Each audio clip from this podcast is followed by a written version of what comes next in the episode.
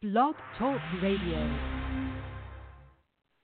Welcome, world. Welcome once again to Tuesday Talk with Key West Lou. I am your host, Louis Petrone. Well, another crazy week. I start that way every week. It's always been another crazy week. And the reason is we've had three years of Donald Trump. He controls the news. He determines what the news is going to be. I mean, he comes up with 18 million different things a day. I know it's an exaggeration, the number, but he comes up with a multitude of items, and they they take over the news. And the media does not has not the opportunity, nor does it seem to be willing to bring other things up. The world moves on. There is more than Donald Trump in this world, okay? So, as I do every week and as I do in my blog that I write every day, I try to speak of things also that are happening that have nothing to do with Mr. Trump. So let me tell you where we're going tonight. We're going to take in, we'll be talking about some things that don't involve the president. Uh, we're going to go to Detroit, North Korea, China, Russia, Washington, D.C., California, Mississippi, Boston, Canada, and Florida. We have many corporate leaders today, and our corporate leaders, the corporate world, unfortunately, the leaders have changed over the years. There was a time, 50, 70 years ago, where the leaders of corporate America, sure, they wanted their companies to succeed, to survive, to make money, money for their stockholders, uh, money to improve their particular positions in the world, money to help their product, whatever it was they were manufacturing. They were honorable men generally, okay? Not all of them, but they were generally honorable men. They had a sense of knowing what and being what an American was. Uh, they were not selfish people.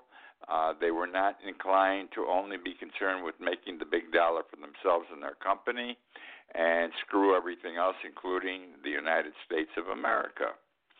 So, tonight, I'd like to start by bringing to your attention someone you may be aware of, may heard of, be, have heard of, or maybe you haven't. Uh, his name is Lee Iacocca. Lee Iacocca was born on October 15, 1924, in Allentown, Pennsylvania. He was the son of Italian parents, Nicola and Antoinette, who had emigrated from the Benevento province of the Campania region in Italy. His entrepreneurial father ran several businesses from movie theaters to car rental agencies, building wealth for the family. Then the Great Depression struck and Father Nicola lost everything in the 1929 stock market crash, the family's financial suffering making an indelible mark on young Lee. Iacocca graduated from Lehigh University in 1945 and, with the nation ripe for post war production, went to work in the auto industry. He used his innovative ideas to rise through the ranks of Ford his greatest innovation stemming from an observation that for younger car buyers, a car had to be more than merely functional. It had to be a car you could drive to the country club on Friday night, to the drag strip on Saturday, and to church on Sunday. Iacocca so said. So he created the Mustang. Now, I remember the Mustang, okay? Uh, I was a young lawyer, had a family of four children, and a wife. I could not buy the Mustang because I couldn't put all every. It was a little small convertible. Uh, I there was no room to put the family in, and I had not yet made it, so to speak, as an attorney, and could not afford two automobiles. So I had to buy a bigger car than a Mustang, but Mustang was the car. It was the exciting car. Young and old alike, middle age, everybody was buying Mustangs, driving around with the top down. My sister bought a Mustang. She's 10 years younger than me. I love her dearly. Whenever I wanted to borrow the Mustang just to take a ride in the country, she let me do it. It was a wonderful vehicle. Anyhow, he created the Mustang.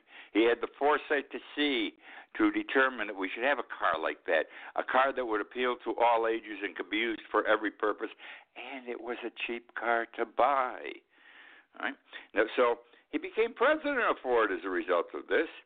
And as soon as he became president of Ford, I don't know why, but he was abruptly fired by Henry Ford II.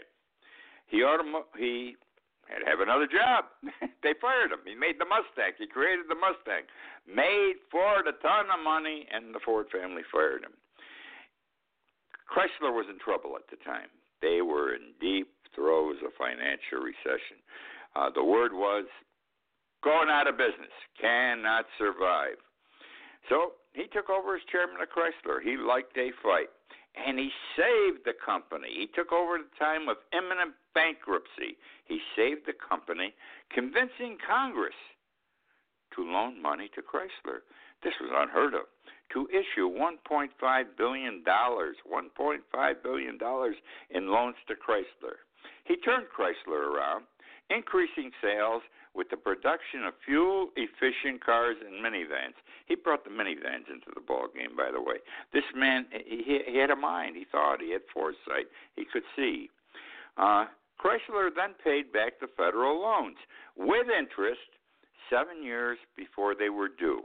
He repaid 1.5 billion plus interest seven years before the loan was due to be paid. Who does that today? Okay, and who did it back then? Nobody except for a Lee Iacocca. And when he paid back the money, he said, "We at Chrysler borrow money the old-fashioned way. We pay it back. We at Chrysler borrow money the old-fashioned way. We pay it back." He passed away this past July at the age of 94. I wanted to. Sh- I came across his life in a magazine. I wanted to share it with you. Uh, that's the kind of people we had running our businesses back then. It's not the same today. Uh, they're working for the business, but more for themselves. Uh, what their pension is, how many stock options they're going to have, how, how rich they're going to be when they retire uh, how many corporate jets, how many yachts, et cetera, et cetera. It's a different world today.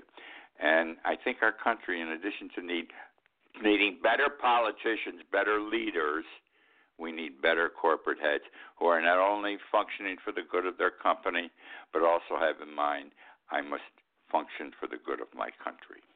Which now brings me to the economy may not be as good as it appears. I've been saying we're heading for a recession. I've been saying this for ever since Trump became president, uh, especially this past year, and it has not happened. We are told by Donald and a lot of other people the economy is the best ever. Uh, look at the stock market, the highest ever. Jobs, unemployment is the lowest ever. Uh, well, let's take a look at the facts, okay, and, and see how good this prosperity we are undergoing is, okay? Lisa Shalett is the Chief Investment Officer of Wealth Management. Chief Investment Officer of Wealth Management. She says she thinks that American investors are wearing rose colored glasses. American investors are wearing rose colored glasses. Yeah, normally when you have a strong stock market performance, okay, it's based on a vibrant economy, vibrant economy, and a and robust corporate profits. Now, our our stock market is not based on a robust economy and robust corporate profits. Uh, number one, the financial status of the corporations are driven by the federal rate cuts. That big tax cut that the corporations got under Donald Trump, it's still helping them. Okay, uh, that that's showing them to be profitable when normally they wouldn't be profitable, and also expectations. Very important word. Expectations for improvement in the trade uh, problems we're having. The trade problems, especially with China, have to improve. Now, both of these items, the federal tax cuts and expectations, that means something should happen to make things better with the trade war, uh, are not indications of economic growth. They're just indications that something is going to happen. You need historically federal uh,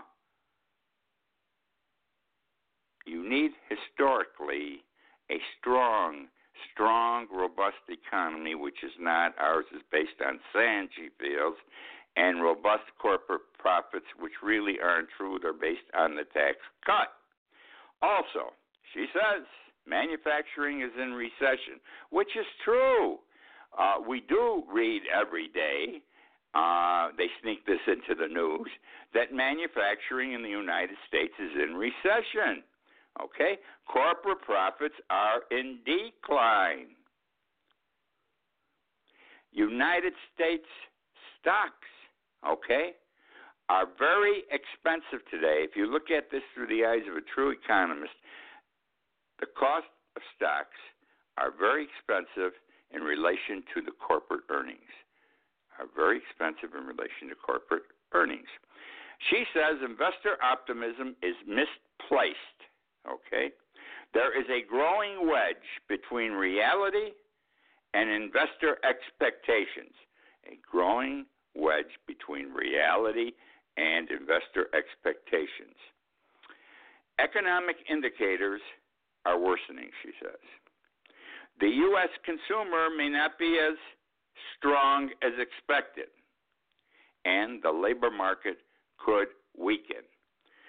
She also tells us that stock valuations, stock valuations are high. At a time, the odds for disappointment are rising. Stock valuations are high at the time. The odds of disappointment are rising. In other words, the market's going to come down, my friends. She claims, and I happen to believe her, because this is the theory I subscribe to. I'm not an economist, uh, but I'm 84 years old. When you've been 84 years old, you've lost a lot of money in the market. You've made a lot of money. You've made a lot of invest- investments. You lost a lot of investments. You sort of have an understanding. And I think our market is our economy is vulnerable. Now, there are those, though, okay, that say that Wall, Wall Street, and Wall Street is one of these people generally, that see the stock market on verge of a melt up, not a meltdown. Wall Street says there's going to be a melt up. Things are going to get even better. Okay? And this primarily de- depends on the type of deal that the United States is making with China at the present time. You know, there's a trade deal.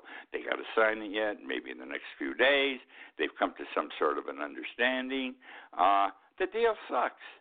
Many, many economists say this deal that Trump has made with China, it sucks. Okay, it absolutely sucks. It's done for political expediency. Trump needs to say, ah, because you know he always does this. I won. We beat him. See, I got him to sign a new agreement. This one sucks. Um, something else out there about the economy. The economy we have today is, is very good for the rich and the wealthy, but not for the everyday person. And I'm going to talk basics now, something that we all understand. Basic, basic, basics. Did you know what's one of the easiest loans to get? You want to buy a new car, you get an auto loan. You want to buy a used car, you get an auto loan. You go to the bank. Auto loans are down. They're being rejected. Not that people aren't applying for them. More people are being rejected for lousy auto loans than in the history in many, many years here. In October, auto rejection loans, okay, were up by 8.1%. They were turned down 8.1%, more than October in the previous year. Because in October last year, auto loans were up 4.5%. This October, they're down 8.1%. This is based upon the bank saying yes or no. Uh, they expect, okay, next year, maybe auto loans will be up 1%. Not a hell of a lot, my friends. Now, that's auto loans. What about mortgages on your house or a, a, a mortgage refinancing loan? Okay? More and more mortgage and mortgage refinancing applications are being declined and were declined in 2018 and more and more today than in 2018. Moody's, Moody's warns us that the leading what's going to happen is this. The leading standards by which money is loaned to people who want to buy a house, is going to become what they describe as spotty credit. Spotty credit. In other words, people today can't meet the standards that have to borrow money that have been in effect since, let's say, 2010, 2011, because the banks had to straighten things out after 2008. Uh, they got tough, and then people were able to meet these the, the, these application requirements. But now, not enough people qualify under existing mortgage standards. So the banks they can't make money unless they loan money for houses, for example. So what they have to do is reduce the requirements to obtain mortgage monies, and it has been said and is being said that in 2020, okay, uh, mortgages mortgages are going to be there are going to be a higher number of mortgages uh, granted uh, because they're going to make it easier to obtain mortgage credit. Now, this is shades of 2008. Let's go back to 2008, the second greatest recession in the history of the United States. Why did it happen? Why? Because the banks went crazy from 2006, 2007. They started loaning money. You could borrow money for anything. The banks didn't care what your credit was, what your security was. They were happy to loan you money because they didn't hang on to those mortgages. They turned around and the term became they bundled them together. And then they sold them into a market where they were they sold them to somebody else who invested them in a market became stock trading on bundled mortgage loans from banks where the banks had no guarantee on those type loans from the government. They had no government banking. And so people who couldn't afford the mortgages they couldn't keep paying them. After a year or two, they started going into foreclosure. Uh, the government wasn't there to bail the banks out directly on the mortgages because they didn't guarantee the monies. Uh, the banks were taking a beating. The people took a beating. In the end, uh, our government, as it always does, it always bails the banks out. Banks can do no wrong. And the banks survived, and millions of people in this country lost their homes, and it could happen again. I kid you not. Let's go to North Korea. Isn't it wonderful? What has it been? Two years now that Trump and Kim Jong Un have met on what, two or three occasions. They have become friends. Trump describes it as a love affair. They exchange love letters between each other. One's crazy and the other one is not. You have to excuse me. Uh, now, we were supposed to enter into some sort of an agreement with North Korea. We never did. Uh, our people met twice. The last time, Kim Jong Un and uh, Trump were going to sign something together. And apparently, as the story goes, Trump at the last minute decided to change some significant terms on the day of the signing. And Kim Jong Un didn't even say goodbye. He left for the airport and went. He was gone. And he's been pissed at Trump. But Trump keeps saying, we're okay. We're having a love affair. Well, in the last year, uh, instead of not uh, developing new missiles that are capable of carrying nuclear warheads long distances, Kim has continued to do that. And he's doing it more and more. This past year alone, in this year, 2019, he has had 13 or 14 test missiles uh, go off. Now, these are not that you're going to send from North Korea to Japan or to South Korea. We're talking about the last two missiles tested, and they were tested in the last two weeks, had the capability of going from North Korea to the United States. Missiles that had the capability of carrying nuclear warheads. Trump, I'm sorry, Kim, a couple of days ago said, now look, we're supposed to have had a deal. Uh, nothing's happening. And unless we get the concessions we expect, I am telling you, Donald Trump, you can expect a quote unquote Christmas gift from North Korea. He doesn't say what that Christmas gift will be. We can only anticipate, but unless I get concessions, there's going to be a Christmas gift. Well, Trump says, I'm not concerned. He says, and I quote, I'd be disappointed. He also says, and I quote, we'll take it We'll take care of it. We will take care of it. Don't worry about anything. I've got this under control. Uh, well, let me tell you something. Christmas is what? How many days away now? Christmas is eight days away. Are we going to get a Christmas gift? This Kim Jong Un is crazier than Donald Trump. Okay, uh, he's nuts. Trump is nuts. This guy's crazy, crazy. We don't know what's going to happen. Something bad could happen. It seems that every time Trump screws somebody, that country turns around and gets c- close to or closer to Russia than it had been previously. I think Putin is one of the smartest people in the world. Uh, he's getting everybody to come his way because every time Donald Trump screws up, he takes advantage of it. And in most instances, without even a bullet being fired. Now, China and Russia, because we're look, we got these trade wars going with China. China and Russia have gone to the United States, United Nations. The United Nations has certain sanctions, heavy sanctions. The United Nations itself on North Korea, and China and Russia together said we think these sanctions should be removed, or most of them should be removed. Now the issue has gone to Trump and the reason being that under United Nations rules, the United States is one vote. We only have one vote is sufficient to veto any reduction in the sanctions. Just the way the paperwork goes. We can kill it. And Trump says this is not the time. I don't know what's going to happen, but the thing I why I share this with you is China and Russia, hand in hand, have gone to the United States, the United Nations, seeking this reduction. Now, a wild story. This I didn't know. Maybe you knew.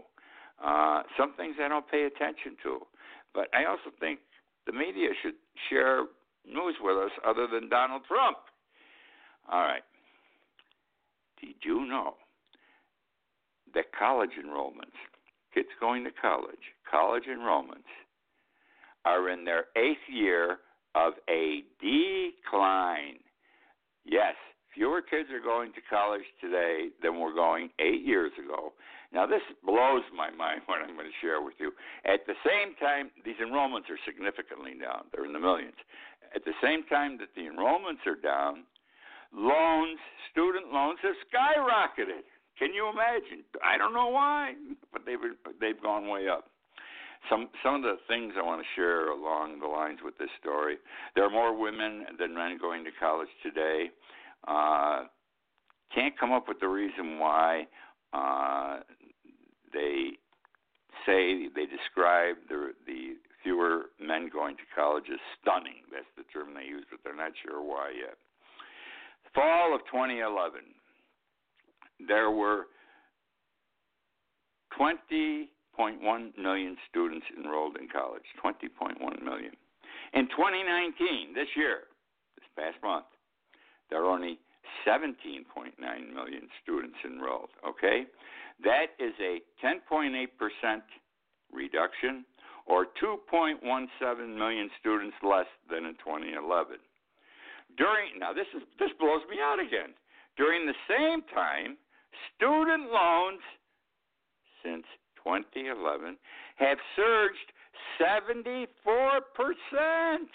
Where the hell's this money going? Have surged 74% from $940 billion to $1.64 trillion. Student loans, trillion dollar numbers. Anything with trillion dollar numbers is really big time. Where did this money go? Why did it have to be sent, spent to that extent when fewer kids were making application for the monies? The colleges taking the worst beatings are the for-profit colleges. Not all colleges are state universities. Uh, you know, you got the Harvard Yales where you got to pay your way. They're down. They're they're down in enrollment by 56 percent. Okay, in the year 2010, the for profit colleges had 1.6 million students. 1.6 million students. The for profit colleges today have 750,000 students. Wild, absolutely wild. Uh, Again, more men and more women than men. Uh, enrollment since 2011 for men is down 13%. Women are up 9.4%. Uh, what are the reasons for this? One reason is given that there are fewer people going to college, whether men or women, because you went to college because the college degree meant that over the course of your lifetime, you were going to earn more money than those without a college degree, that you would have better jobs, that you would have a better way of life, that you could provide your, for your families better. Not the case today. These kids coming out with college degrees can't get jobs after spending all this money, incurring $50,000, $150,000 in student loans. They can't get a decent job. Many end up at McDonald's and Popeyes working, okay? All right? And most of them have these loans. 99% of them have these student loans to repay. How can they repay these student loans? they're not making the money. They don't have the capacity to, to do it. They thought they could if they had a college degree. So that is the story there. Uh, very interesting what I'm going to share with you now. And this will be the last story of the evening. There, are, and I didn't know this either. More Americans are dying at home today rather than in hospitals. I repeat, more Americans today are dying at home rather than in hospitals. This is the first time this has happened since the early 1900s. Now, the trend reflects more hospice care, all right, and progress towards the kind of end that most people say they want. They want to die at home in their own beds. Death, deaths in nursing homes is, is also declining. Uh, it brings a sort of quality to death. Betsy McNair, Betsy McNair, uh, Belle Haven, Virginia. Her father, Robert, was 83. He died at home. Six weeks after learning he had lung cancer, he died at home. And she said, and I quote, she and her family, I made him exactly what he wanted to eat whenever he wanted it. He had a scotch every night. He had a very high quality of life. If he woke at 2 o'clock in the morning and wanted to have coffee and pie, that's what we did. And that's the way the trend is going. And God bless those who have family who can care for them in their last moments. Well, uh, that's the show for this week. I, I hope you enjoyed. Uh, I tried to bring things to your attention you may not be aware of, and I was not aware of till I came across it somewhere. Uh, and I'll be looking for more of those things as time goes on. We are in trouble in this country. This impeachment thing is difficult. I doubt he will be actually impeached and forced out of office because the Senate's Senate Republicans will vote to keep him in. Uh, I'm not saying whether that is right or wrong. I'm just saying, uh, but I think this process is right to have taken place so far. Uh, you got to call the man. He's doing wrong all the time. You, you got to say, Donald, you can't do this. And if you do, we're going to try to get you, even if we don't. We know we can't. Uh, he is ruining our country. He is ruining what we know as democracy. It's not going to be the same tomorrow for people in this country if he continues in office. If he gets reelected in 2020. Time to leave the United States if he gets reelected. I'm serious when I say that. I'm 84. I may be dead next year, but it's going to be a tough place to live if he stays in office. I do a blog every morning, keywestlou.com. Please read it. It'll take you all of two or three minutes to read it. It's like if you like this show, you'll like my blog. If you don't like this show, don't read my blog. Uh, but keywestlou.com, it, it's done every day. It's archived if you miss it on a particular day. If read it a few times, read it three or four days. If you like it, keep reading it. I honestly believe you will enjoy it. So, our show is ended. Thank you for joining me. This is Louis Petrone signing off.